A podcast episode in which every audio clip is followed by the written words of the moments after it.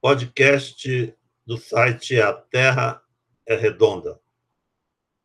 A Terra gira. Hoje, com o tema A Interdição da Esquerda. Participam deste podcast o professor Lincoln Seco, do Departamento de História da USP, o professor Alexandre Freitas Barbosa, do Instituto de Estudos Brasileiros da USP, e Camila Morena, participante da Executiva Nacional do Partido dos Trabalhadores. Nós vamos iniciar com o professor Lincoln Seco, a quem eu passo a palavra. Bom, boa tarde, é, Ricardo Mussi, obrigado pelo convite para participar desse podcast do site A Terra é, Redonda, que é um, uma iniciativa das mais importantes, acho que a mais significativa do, é, dos últimos tempos, né, no debate político brasileiro. E um grande abraço à Camila e ao Alexandre, é, que aceitaram participar desse debate também. Eu para abrir o, o debate, eu diria que o grande segredo da política brasileira, um segredo entre aspas, é uma brincadeira, porque todo mundo sabe, é a interdição é, do campo popular, da participação do campo popular na política nacional. E esse campo popular que se estruturou, ou se reestruturou, como queiramos, a partir dos anos 80, com a fundação da CUT, do MST, do PT, o surgimento de novos movimentos sociais, do movimento negro, movimento feminista e etc. É, esse campo popular ele cresceu, chegou ao governo e foi derrubado e teve como uma expressão política dele o PT. Mas o PT não, não, não é exatamente esse campo popular, ele é maior do que o PT. Mas o PT se tornou a expressão político-eleitoral desse campo e o Lula acabou simbolizando muito mais do que o PT é, a participação desse, desse campo na política brasileira. Bom, por que, que há uma interdição? Porque o golpe de 2016 ele não foi dado contra exatamente contra o PT, contra Dilma. É, ele foi dado, na verdade, é, para emparedar a classe trabalhadora e retirar os direitos que ela vi, vinha, vinha conquistando ao longo dos anos. E não só durante os anos Lula, muito antes. É, foi uma, uma grande coalizão de forças da, das classes dominantes brasileiras para retirar né, os representantes dos trabalhadores da política nacional e reconfigurar essa política é, sem inicialmente romper com o sistema democrático, né, mas impedindo que o campo popular tivesse acesso ao poder. E acho que é essa situação que nós estamos hoje. É, o Lula, ele não foi, o ex-presidente Lula não foi preso é, apenas por uma questão de perseguição pessoal. Né? É, por isso que eu, eu gosto de, de, dizer o seguinte: quando me perguntam, ah, mas o que é mais importante agora para a esquerda fazer? É, derrubar Bolsonaro, fazendo uma grande aliança, até com setores neoliberais que estão descontentes com ele, ou defender os interesses de uma única pessoa, que é o Lula? Eu diria, defender os interesses de uma única pessoa, que é o Lula, porque não são os interesses do Lula que estão em questão são os interesses do campo popular que ele representa.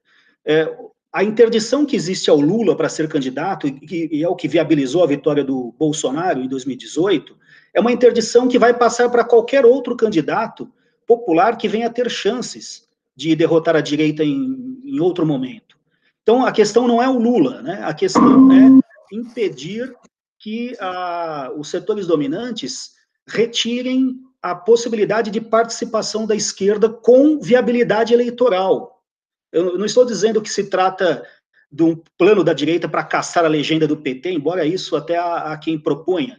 A questão é que é, existe uma, uma, uma, um grande consenso político que foi forjado no Brasil, que é, que é ter uma democracia, como chamava o Marighella, uma democracia racionada. Ou seja, é uma democracia para os setores é, neoliberais, e para a extrema-direita, e a conta-gotas para a esquerda. Ela, ela só pode ter acesso a poder local, ao papel de oposição, mas ela não pode ter acesso ao poder central. E é isso, é essa situação que, que existe no Brasil hoje.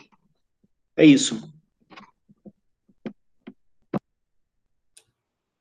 Agradeço ao Lincoln e passo agora a palavra ao professor Alexandre de Freitas Barbosa.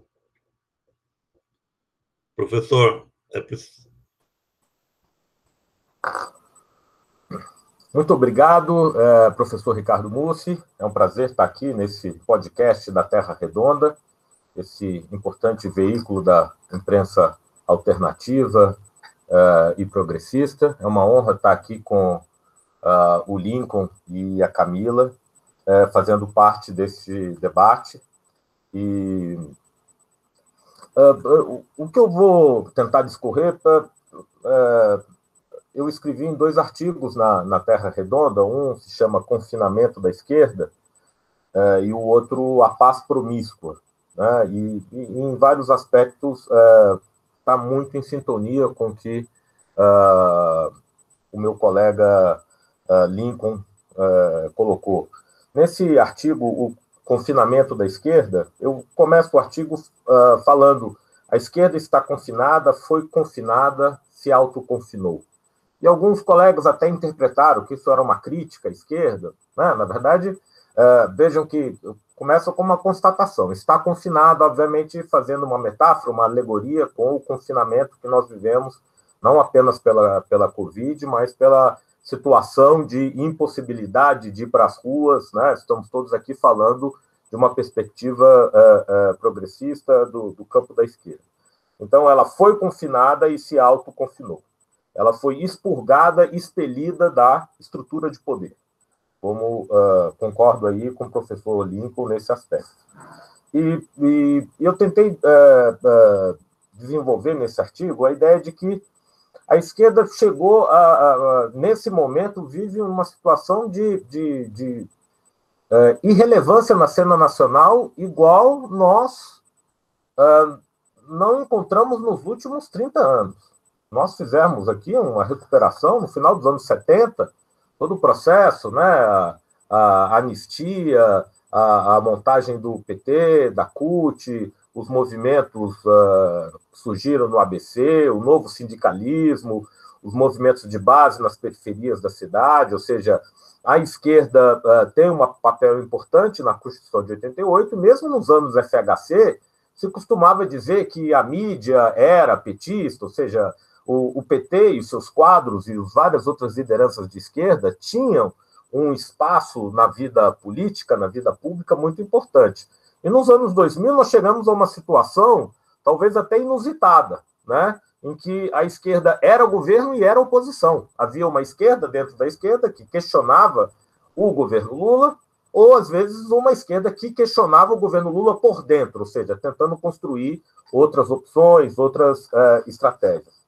Então, uh, uh, eu acho que é importante e, constatar essa situação. A esquerda não aparece na grande mídia, a esquerda é minoria no Congresso, a esquerda não tem nenhum assento no executivo, e o próprio judiciário se politizou, como a gente vê com a decisão do STJ de liberar o, o, o, o miliciano. Né? Uh, os ministros do Supremo têm as suas, uh, as suas uh, preferências políticas, ou seja, as tais instituições, os três poderes da, da, da uh, os três poderes estão completamente politizados, algo que é obra da Lava Jato, que foi uma estratégia de politização e de ataque a um governo específico e que gerou a, a politização dessas uh, três esferas uh, do poder. Uh, então, essa é uma situação, inclusive, que a gente precisa e, e, a esquerda, tendo sido derrotada nas eleições de 2018, foram fraudadas em todos os aspectos, não houve debate, houve as fake news, em todos os aspectos, aceitou o resultado das urnas e foi para a oposição. Então, a noção de que há uma polarização me parece uma noção equivocada. Nós fomos expelidos da sociedade política. Né? E cabe a nós agora é, organizar a sociedade civil. Uh, e aí temos alguns problemas, né? As clivagens dentro da esquerda e as dificuldades de restabelecer pontes com a sociedade política mais ampla, né? A gente vê, por exemplo, Lula é um epifenômeno dessa situação que a gente vive.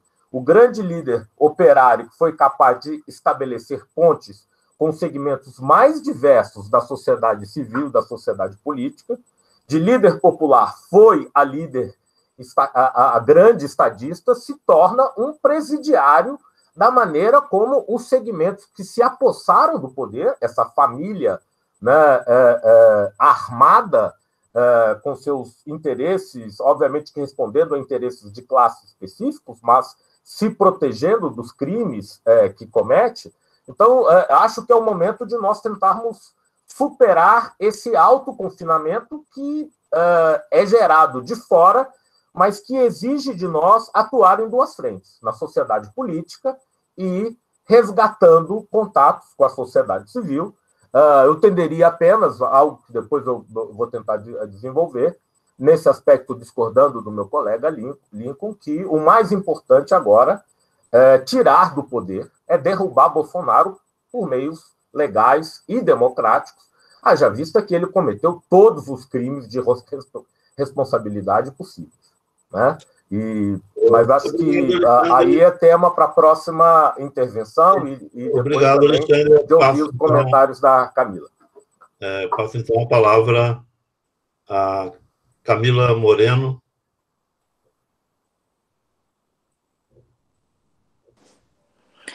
Bom, gente, boa tarde a todos os companheiros e companheiras, boa tarde para todo mundo que nos escuta.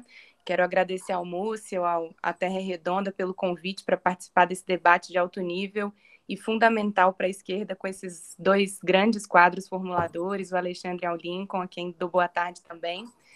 Bom, estava aqui pensando é, nessa pergunta, nesse tema, né? Qual que é a causa e o histórico da intervenção da esquerda no Brasil, né?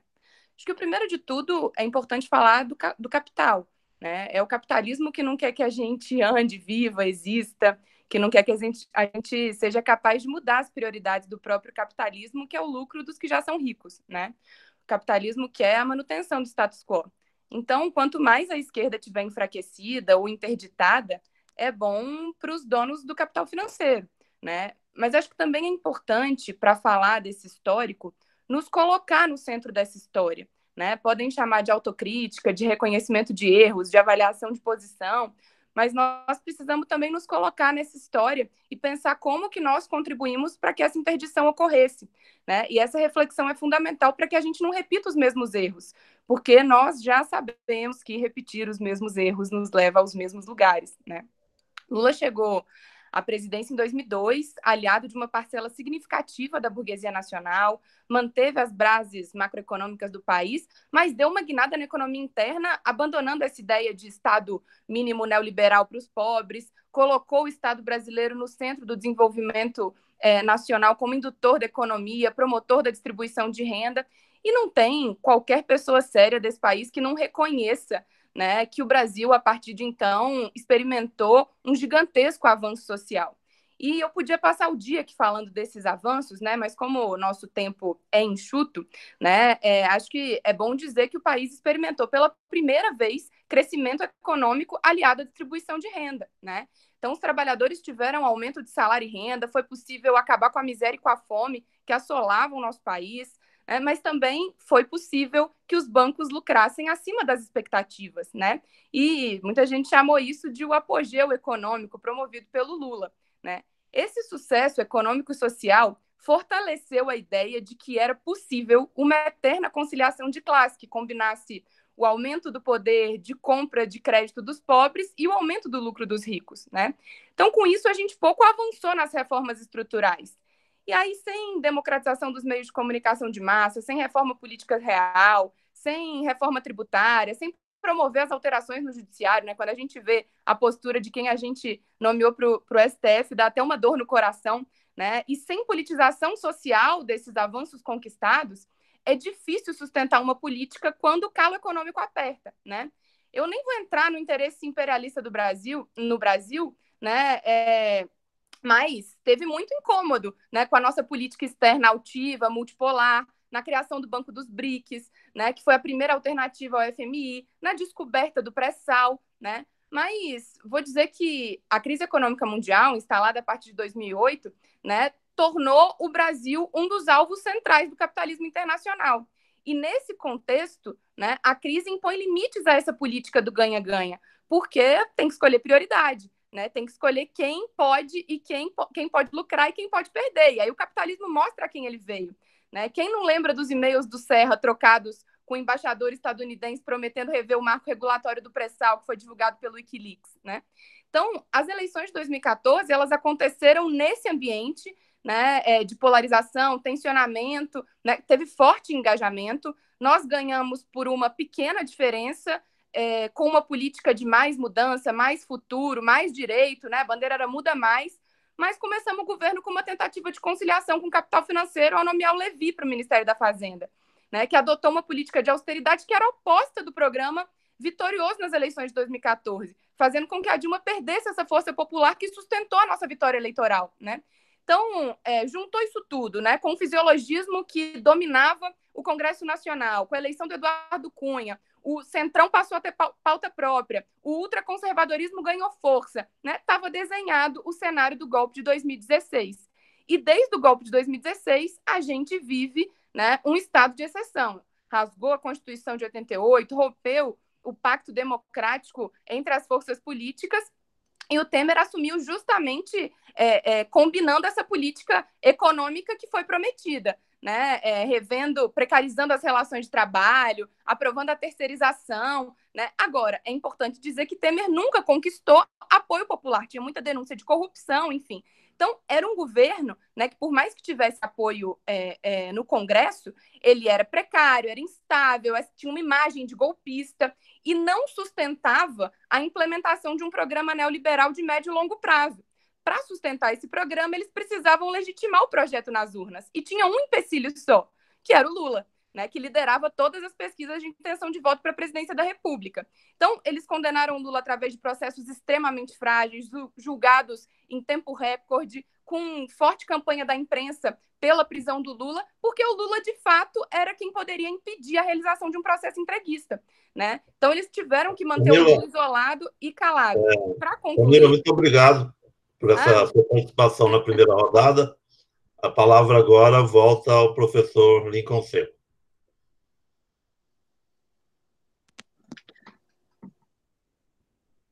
Bom, eu é, praticamente eu concordo com grande parte do, do, balanço que foi feito aqui, especialmente pela, pela Camila.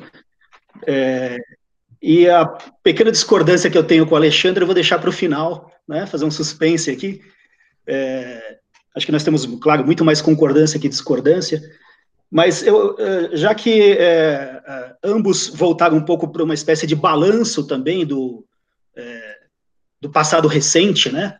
É, eu queria focalizar, na verdade, uma, uma principal questão que eu acho que é determinante para a situação em que nós vivemos hoje. É óbvio que existe o interesse do imperialismo, é óbvio que existiu a articulação da direita brasileira, do partido da toga, do partido da mídia, mas é, houve também as ambiguidades da própria política que o PT implementou no Brasil.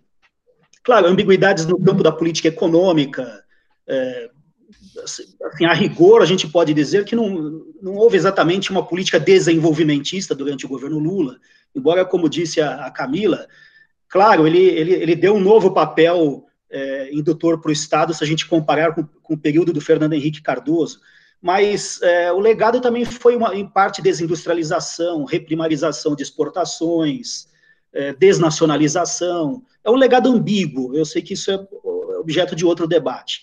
Mas o que eu queria acentuar é a questão da compreensão do Estado. Né? Quando o, o PT fazia suas campanhas nos anos 90, a, a, direita moderada da mídia dizia o seguinte: olha, o PT é ótimo para ficar na oposição, o PT é um corretivo ético da nossa democracia. Parte do PT engolia isso e fazia uma campanha ética, né, pela ética na política, mas o PT não serve para governar porque não tem competência para administrar o Estado.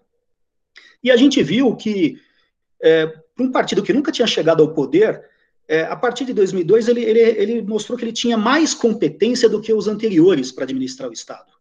Basta ver o que o, o Bolsonaro faz com o cadastro do Bolsa Família e, e, e, lembrar que quem criou esse cadastro complexo foi o governo Lula. Né? Basta ver o Ministério da Educação. Uh, o, o, Enem, por exemplo, é, é, uma coisa tão complexa que foi criada e desenvolvida pelo Fernando Haddad, né? É, Bolsonaro queria mexer em questões, ele nem pode fazer isso, né, porque é, destrói o, o exame. Então, o governo atual não tem competência nenhuma. E o PT tinha toda a competência para governar. Mas o que, que o PT não tinha? O PT não sabia o que era o Estado. O PT não, o PT tem competência para administrar, mas não para dirigir um Estado.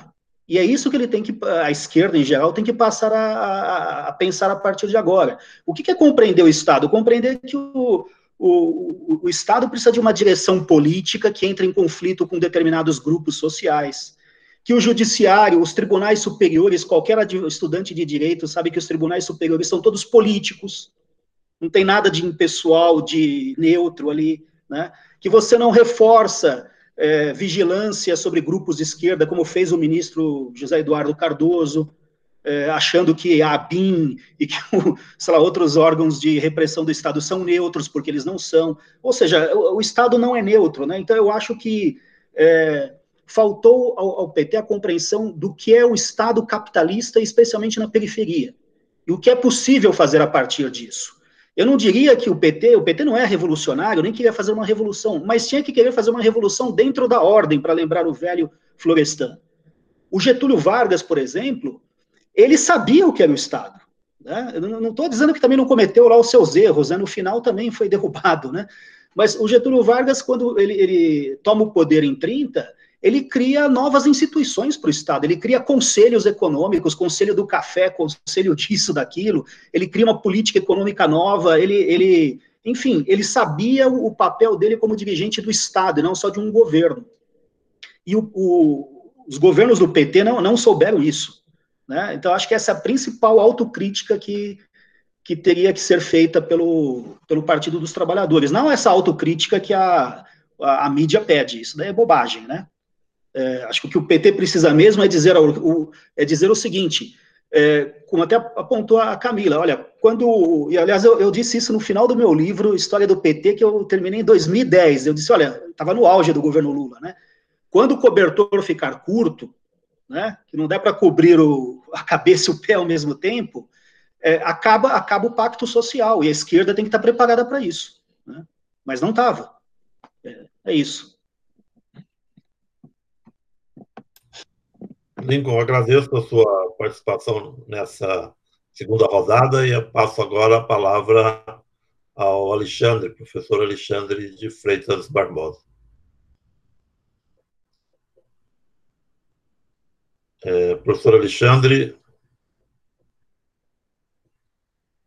Obrigado, Ricardo. Queria aproveitar para desenvolver algumas questões apontadas nas falas do, dos meus colegas aqui, da Camila e do Lincoln, que eu gostei bastante. E, e, e, e gostei é, especialmente de é, que, que, os meus colegas estejam trazendo a questão da autocrítica, retomando aquilo que o, que o Lincoln colocou, não a autocrítica que é, se espera é, de nós, né? ou seja, do ponto de vista da, das classes dominantes. Eu acho que quem é, possui uma perspectiva contra-hegemônica, uma perspectiva transformadora na sociedade, tem que estar sempre buscando a autocrítica e a, a, a, a interpretação uh, uh, sobre o, o, processo histórico recente que nós vivemos. Né? Uh, até para perceber determinadas camadas do real que nós não percebemos.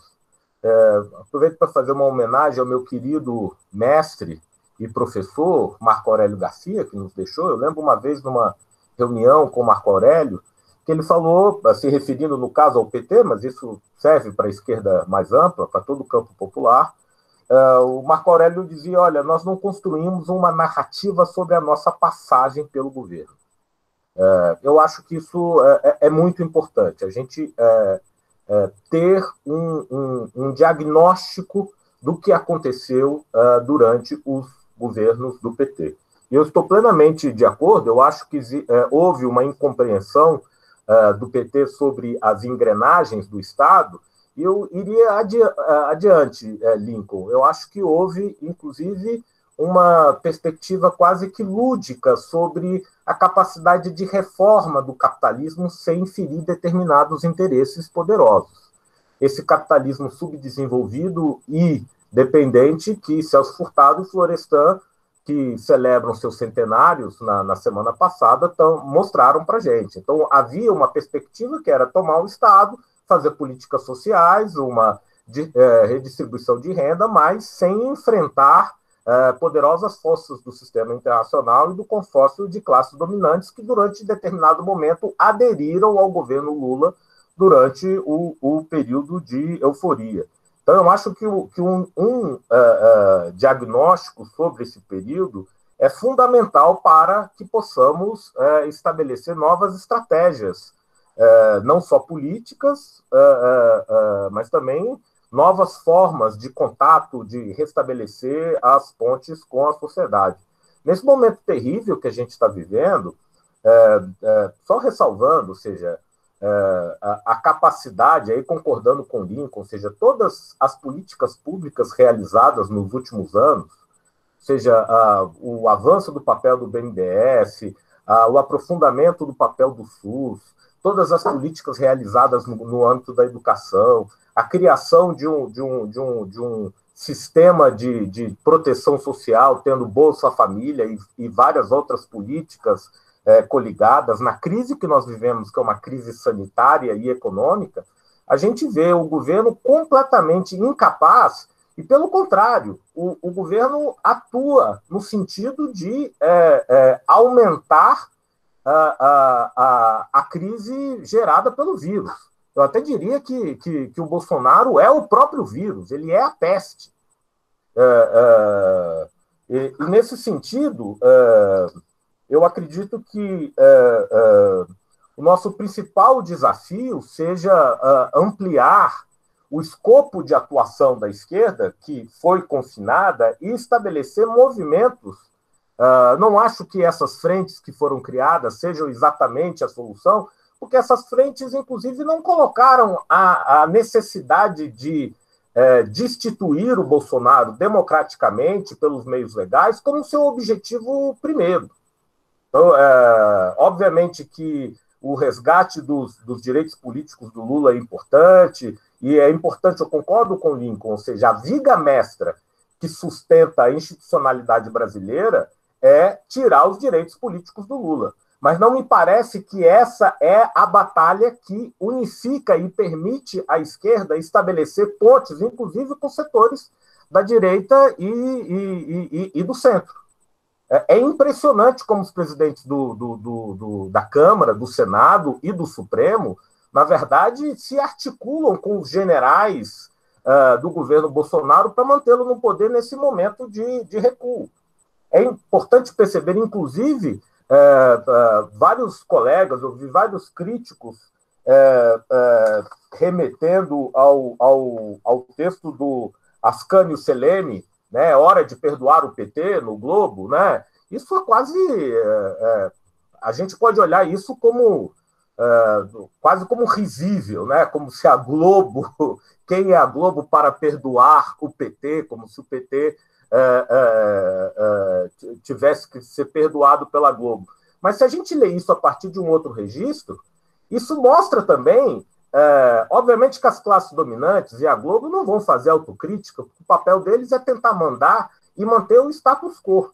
Mas a partir do momento que alguém, um representante das organizações Globo, e chega e fala o PT não pode estar fora do espaço político, isso, uh, uh, e aí eu percebo uh, com, com, muito bons olhos, não sei a opinião dos colegas, eu gostei muito do artigo do Flávio Dino, recentemente, tá? se referindo sobre o, o, momento Mandela, a necessidade, e ali a necessidade de novas estratégias, ideias, políticas, e, e eu acho que ele falando como governador, como quadro importante, e independente aí das brigas partidárias, de quem vai assumir a liderança da esquerda, não me parece que essa seja a questão mais importante.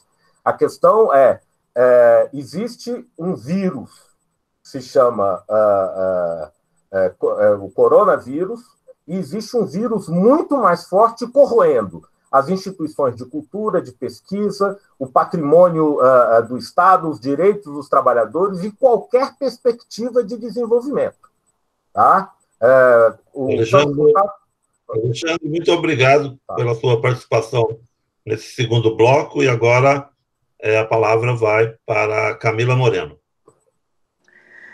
Bom, é, eu acho que foi a junção desses interesses que eu falei primeiro, né, do capital com os nossos erros de achar que existia neutralidade no Estado, de achar que o republicanismo podia resolver nossos problemas, é, a não construção da correlação das forças sociais capazes de disputar os rumos desse Estado, né, que nos trouxeram até aqui. A eleição do Bolsonaro ela é fruto dessa ampla aliança entre os interesses dos Estados Unidos, de milicianos, da direita tradicional, da grande mídia, do lavajatismo, é, dos grupos religiosos fundamentalistas e do capital financeiro. Né? E a situação atual, acho que ela é crítica por vários elementos. Né? Ela é crítica pela força que o bolsonarismo ainda demonstra, é, ela é crítica pela tentativa dos neoliberais de isolar a esquerda e pela fragmentação da própria esquerda, né, pela tentativa de todos esses setores né, de isolar o PT, justamente a maior força da esquerda. Né? Antes de tudo, é bom lembrar da força e da capacidade de superação que o PT demonstrou em 2018. Né? Depois do golpe contra Dilma, depois da prisão do Lula, né, conseguimos levar o Haddad para o segundo turno, é, uma mobilização muito forte é, é, nas ruas entre artistas intelectuais, as bancas de vira-voto, né? É, mas não foi suficiente para vencer o, o establishment naquele momento. Né? No fundo, a gente já sabia que o golpe de 2016 é, para ele ter continuidade, implementar seu programa, eles jamais poderiam permitir que a esquerda vencesse as eleições é, presidenciais. Né? Então, foi tudo isso que culminou na eleição do Bolsonaro. E hoje, por mais que a radicalização dele ao neofascismo cause desconforto, que as declarações contra os direitos humanos incomodem a Globo, os setores do STF, do lavajatismo, o capital financeiro ainda não decidiu derrubar Bolsonaro. Né? O Bolsonaro e, e, o governo dele já apresentam um processo de depuração típico do fascismo, vai tirando todo mundo que pensa um pouco diferente. Né? Aliás, ele tem muitos elementos típicos do fascismo, tem metodologia, tem base social, tem um programa. Né? Por isso que a gente sempre diz que as ações dele não são fruto de loucura, mas de um programa. Né? Mas a verdade é que o capital financeiro ainda apoia a política econômica capitaneada pelo Paulo Guedes.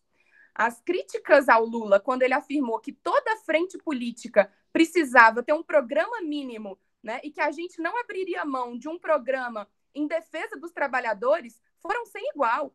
Né, reações de amplos setores contra o PT hegemonista, né, que não são nem um pouco comparáveis com o silêncio de todos esses setores que atacam o PT, quando o presidente do PSDB e o FHC deram declarações contra o impeachment do Bolsonaro. Né? Eu chamo atenção é, é, para é, a diferença de reação, né? Porque ela mostra justamente que esses setores liberais da velha direita, ainda que eles critiquem, reclamem, eles na verdade estão tentando tutelar o Bolsonaro. Né? As elites empresariais ainda não romperam e seguem tentando sustentar esse programa ultraliberal. Né? Enquanto tudo isso acontece, tem uma tragédia é, é, gigantesca no país, né? são mais de 90 mil mortes, isso não pode ser naturalizado, né? A gente não pode esquecer de falar disso. Muitas dessas mortes que poderiam ter sido evitadas, a gente precisa denunciar esse governo nesse sentido, né? E a situação é gravíssima na saúde, na economia, na política, e no meio de tudo isso, diversos setores decidiram bater no PT. Né? Algumas mentiras foram é, repetidas mil vezes, né? O PT quebrou o Brasil, o PT inventou corrupção, o PT não faz autocrítica, o PT elegeu o Bolsonaro, e agora tem vários setores de esquerda repetindo o PT é hegemonista, o PT quer ter candidatura no Brasil todo, o PT nunca cede, né? E o motivo da gente ter virado esse saco de pancada é que justamente o que o Lincoln falou, né? O PT não é uma legenda. O PT é um partido criado pelos trabalhadores, com intelectuais, artistas, jovens, movimento social, e ainda é um instrumento vivo, vivo nas lutas cotidianas, urbanas, nos assentamentos, nas associações de moradores, nos centros acadêmicos, né?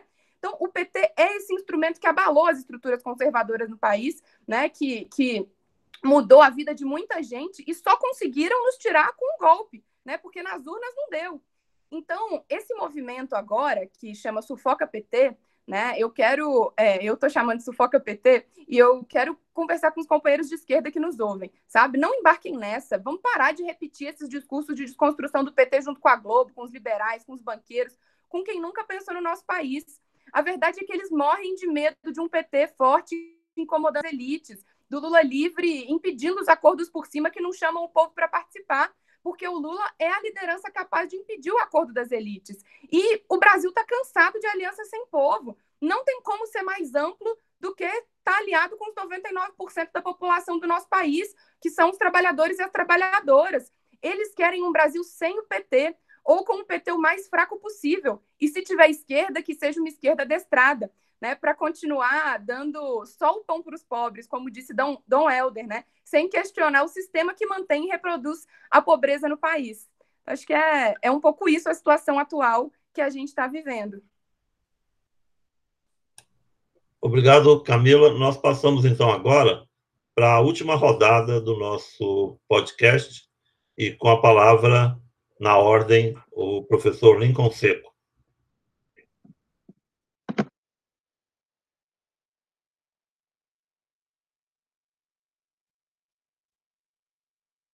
Bom, é, é, só comentando o finalzinho da fala da Camila, eu acho que é, o que a direita quer não é nem uma esquerda adestrada, né? ela pode até ser revolucionária, desde que ela não chegue ao poder, né? que ela seja impotente do ponto de vista eleitoral, porque a gente está numa democracia eleitoral. Né? Agora, assim, procurando ser muito realista, olha, eu, eu, eu diria o seguinte: em primeiro lugar, o Brasil nunca teve uma polarização de fato, né? a polarização é assimétrica. Já foi assim até no período do Getúlio Vargas, nos anos 50, né, no último governo Vargas.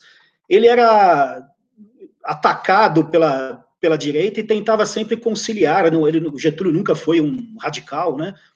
É, isso também aconteceu com o período petista, né? O, o, Lula é tudo, tudo menos um radical, ele é um conciliador, né? Agora, tendo isso é, como ponto de partida, eu diria o seguinte: é, a gente tem a maior força de, de oposição ainda é o PT. Né? É, quando a gente olha para as pesquisas, por exemplo, de preferência partidária, que evidentemente não são pesquisas que determinam inteiramente a vitória de um, de um partido, né? Metade da população tem preferência partidária, outra metade não tem. Aquela que tem, que é um pouco mais politizada, ela sempre coloca o PT em primeiro lugar. Em anos eleitorais, o PT fica entre 20% e 30% dessa, dessa preferência, em anos não eleitorais, ele fica em torno de 15%. A última pesquisa demonstrou que o PT tem cerca de 14%.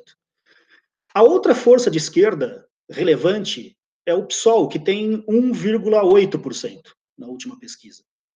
Então, o, PT é a força de esquerda que existe. O PDT também fica muito próximo do PSOL em preferência eleitoral. É, enfim, é, a questão do hegemonismo, né? Esse palavrão que criaram. É, ninguém é hegemônico porque quer ser hegemônico. A hegemonia é uma relação social estabelecida historicamente entre um grupo dirigente e uma, uma determinada base é, na sociedade civil. É, não, é, não é a vontade do, do, do, PT ser hegemônico. Ele é hegemônico porque ele é continuamente eleito como a principal agremiação de oposição por um setor da, da população. É, a outra questão que a gente tem que, que tirar disso é que é, ainda que o PT se anulasse numa grande frente eleitoral em 2022, não quisesse ter candidato, apoiasse um outro candidato mais moderado, mais ao centro, isso não significaria que a sua base social o acompanharia, porque ele não é dono da sua base social. O PT não, não, não é dono da, da, da, parte da classe trabalhadora que o apoia. Né? Esse, esse vínculo é testado historicamente desde 89. Desde 89, o PT é primeiro ou segundo lugar em qualquer eleição nacional. Acontece que é, isso não está garantido para o futuro.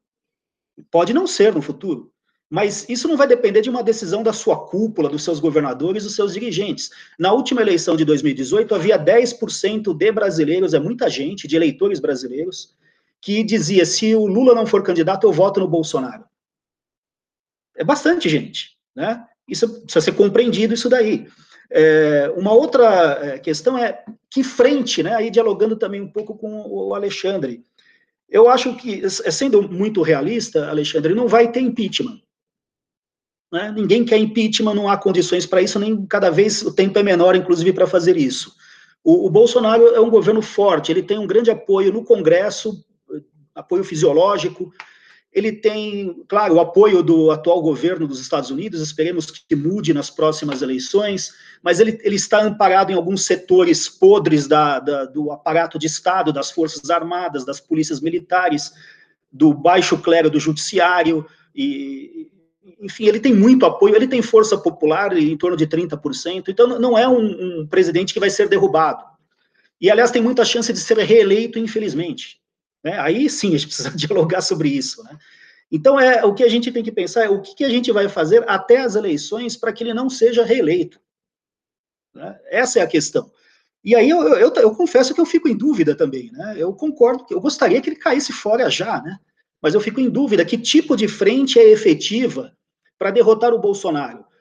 O bolsonarismo é um movimento fascista que é, se aproveitou de uma oportunidade histórica em que grande parte da população não quer mais saber de gestor, não quer saber de administrador, não quer saber de conciliador. Ela, a população votou num candidato radical, de extrema direita. Então, se isso se prolongar no, futuro próximo, pouco adianta ter um outro gestor moderado de centro numa grande aliança para enfrentar o bolsonarismo. Então, a minha dúvida, eu, dúvida mesmo, a gente tem que ter uma frente baseada nos interesses da classe trabalhadora, né, uma candidatura nitidamente de esquerda, ou a gente tem que ampliar para setores é, burgueses que deram, apoiaram o golpe, agora parte se arrependeu, né, é, e, e, se isso seria eleitoralmente viável. É uma questão, a gente tem que se preocupar, se preocupar em perguntar isso, é eleitoralmente viável? A população acompanharia? E, por fim, se a gente fez toda uma crítica à ideia do PT de se aliar com setores da burguesia, de acreditar, acreditar que esses setores poderiam ser nacionalistas. Agora a gente vai buscar uma aliança com eles em torno do quê? É em torno só dos arroubos do, verbais do Bolsonaro, aquilo que, como disse a Camila, incomoda mais o neoliberalismo progressista da Rede Globo, é, como perseguição a homossexuais, às mulheres, etc. E isso é essencial, isso é muito importante, mas é, gostaria de dizer, para a classe trabalhadora, essas coisas são indissociáveis do salário, do emprego, é, da renda, né? A classe trabalhadora não separa, ela quer liberdade e comida. Agora, esse setor aí quer só liberdade, né? E liberdade só para eles. Então, eu deixo essa, essa dúvida no ar, né? Para a gente discutir. Obrigado, Lincoln, pela sua participação nesse podcast. Eu passo, então, a palavra ao Alexandre de Freitas Barbosa. Bom, é... Vou tentar desenvolver algumas questões é, aqui na fala, tem sido muito é, interessante o, debate com, com, com a Camila e, e, com o Lincoln.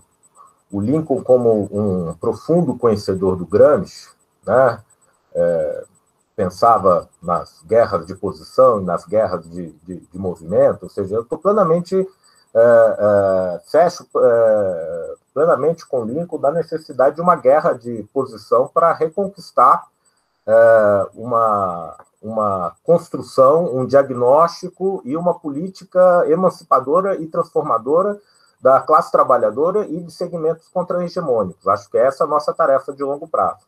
Eu acho que nós uh, não temos como aguentar uh, esse governo até 2022. E esse governo, em termos é, legal, de, de, de, legalidade e de ilegitimidade, cometeu todos os crimes possíveis.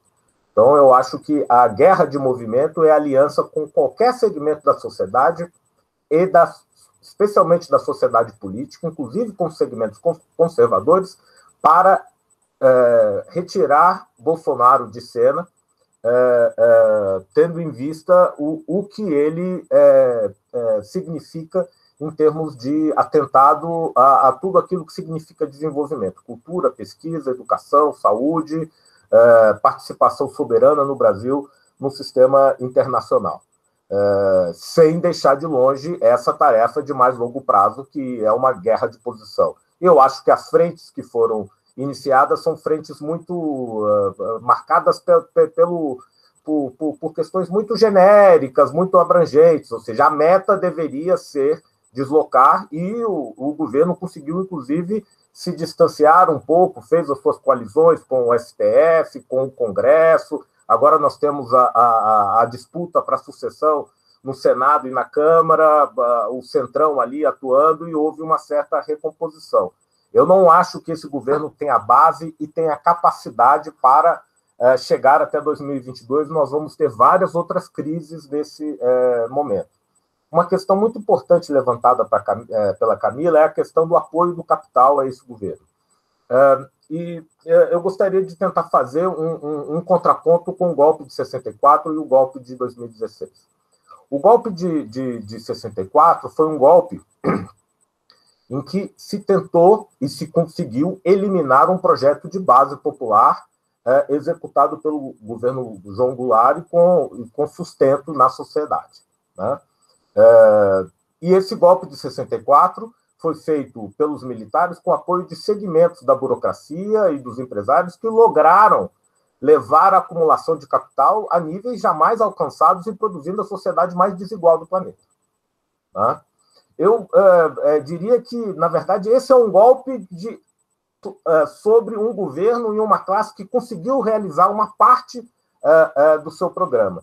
E me parece que esse consórcio das classes dominantes e da burguesia de defesa é, do golpe não é capaz de gerar acumulação de capital sequer para o grupo dos poderosos. E que esses, esses segmentos importantes do capital que atravessaram a Praça dos Três Poderes e foram até o Supremo com a aceitação do, do, do Dias Toffoli, esses segmentos vão ser prejudicados e isso vai. É, nós não temos condição de gerar crescimento econômico e vamos ter, eu acho, inclusive, que o capital errou e terá, e, e, e mais cedo ou mais tarde, verá a barca furada em que se meteu. E é importante os segmentos contra-hegemônicos também conquistarem os segmentos é, burgueses e de outros segmentos da sociedade. É, foi assim que o PT chegou ao poder em 2002. Obviamente que a, a história não se repete, dessa vez nós sofremos um golpe. O Lula está é, exilado dos seus direitos políticos, mas é importante a gente fazer um, um contraponto e perceber que esse golpe de 2016 não tem capacidade de é, recuperar o processo de acumulação de capital e colocá-los, e isso vai gerar, é, intri, é, vai gerar é, um fracionamento muito importante entre os segmentos que apoiam esse governo, algo que já começou, inclusive, como a, a Camila é, colocou. Então, daí a necessidade da gente, re, de nós nos retirarmos do nosso é, confinamento, mas sem abrir a perspectiva de um projeto contra-hegemônico no futuro, fazendo, inclusive, uma, uma, uma, uma autocrítica, no melhor sentido da palavra, sobre a nossa passagem pelo governo e sobre os dilemas e contradições que nós não conseguimos. É, eu não tenho problema com a coalizão com forças amplas. Para mim, o problema dos governos do PT foi a incapacidade de conceber um projeto de longo prazo, separando curto, médio e longo prazo e com quem eu posso ir em cada momento. Uh, se achou que aquele crescimento de curto prazo era o projeto de desenvolvimento em si. E na hora que houve a queda do ciclo econômico, todo mundo pulou fora e nós ficamos executando o austericídio, a política do Joaquim Levy. Obrigado, Alexandre. É, então, é, para encerrar agora, a palavra vai para Camila Moreno. Bom, gente, acho que eu tenho muito acordo com a fala dos companheiros. Assim, acho que é importante a gente entender que não tem saída para essa crise econômica que a gente está vivendo, que tende a se agravar, sem taxar o andar de cima. E esse é o grande debate central né, da atualidade. Esse é o grande medo das elites. É por isso que eles querem enfraquecer o PT, dividir os petistas, e até arrumar gente de esquerda para repetir esse discurso contra o Partido dos Trabalhadores e das Trabalhadoras, né? Porque, como disse o Lincoln, é essa viabilidade eleitoral que assusta, né? Tem que parar com essa ideia que fortalecer o antipetismo pode ajudar a esquerda de alguma forma, né? Desmentir essa falsa ideia de hegemonismo. Se for para defender os trabalhadores e as trabalhadoras, nós estaremos juntos, né? E a gente precisa estar junto com um programa nítido. A pesquisa da Esther Solano, né, é, que achei ela bem importante, não sei se quem está nos ouvindo é, conseguiu ver, é, ela fez uma fala para a direção do PT que ecoa bastante na minha cabeça, assim, que ela disse que boa parte das análises partem do seguinte princípio de quem votou no Bolsonaro, né? O PT do Lula defendia os trabalhadores, o de agora eu não sei. Então, essa identidade de classe, ela precisa ser retomada entre nós, né? além de tudo, assim, acho que sobre o que a gente precisa fazer, precisa mudar tudo na comunicação. Né? Nossa comunicação é atrasada, é ruim, só fala para a gente mesmo, né? A gente precisa investir nisso, né? compreendendo que ela é central para essa retomada, reconstrução, enfim, de maioria, né? É, e essa retomada de maioria, ela tem que se dar com identidade de classe, como eu falei, né, mas com renovação também, dialogando com essa juventude que é progressista. Eu gostei muito de um artigo do Rudá, que ele analisa os, os, os atos organizados pelas torcidas organizadas, né, que são, um, são representantes do povo brasileiro, historicamente marginalizadas, é, e, e, ele fala que tem um novo ciclo pujante na esquerda brasileira com menos vícios institucionais, né? Ele diz, e eu concordo, que as manifestações nas ruas têm sido, foram irônicas, fortes, com valores de esquerda, que não teve palco para a direita, não teve palco para os neoliberais, né? Que era a, a, maior parte das manifestações eram de jovens negros das periferias e todos falavam de classe e raça, né? E ele fala isso assim, não estavam para brincadeira, né? E ele conclui o artigo dizendo que é possível uma renovação das esquerdas mais ousada, mais curtida pela vida, menos classe média, menos branca, menos masculina, né? Ele fala que sabe lidar com o jogo de xadrez, mas prefere o boxe, né? E que saberá lidar com os dois tipos de jogo. Eu acho que a gente precisa disso, sabe? Entender que a gente precisa jogar xadrez e boxe, né? É... E além de tudo, essas manifestações tiveram uma pauta central que eu acho que é muito importante a esquerda, né, ter como centro do seu debate, que é o do racismo. Assim. Não dá para a gente, num país negro como o nosso, né, achar que a gente pode falar de racismo no canto do programa da esquerda. Assim. O enfrentamento ao racismo estrutural e cotidiano precisa estar tá no centro da nossa formulação. Né? O racismo ele estrutura as relações de classe no Brasil.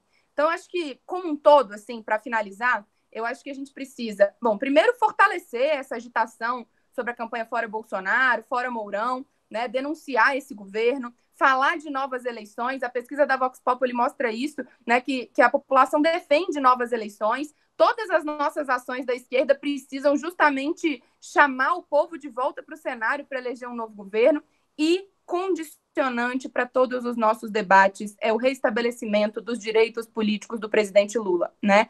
Para que ele possa ser o candidato do campo democrático popular a gritaria contra o Lula, ela não é à toa, é porque é o Lula que bagunça o jogo das elites, né? E por fim compreender assim que não tem dicotomia, né, entre amplitude e nitidez programática, né? É hora sim da gente fortalecer essas é, frentes de esquerda com identidade antineoliberal para acumular força é, justamente para um governo de trabalhadores e das trabalhadoras, né?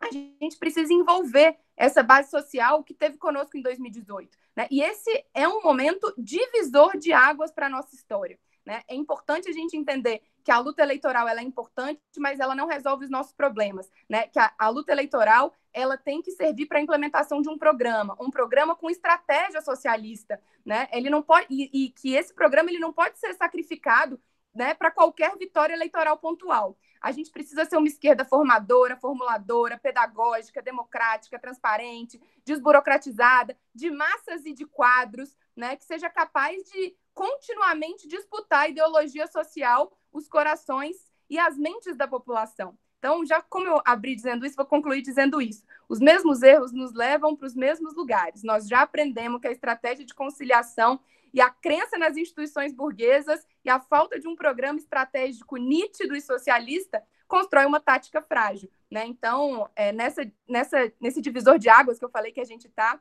eu acho que a gente tem que estar tá cada vez mais à esquerda. Obrigado, Camila. Eu agradeço ao professor Lincoln Seco, ao professor Alexandre Barbosa e a Camila Moreno pela participação nesse podcast e até mais.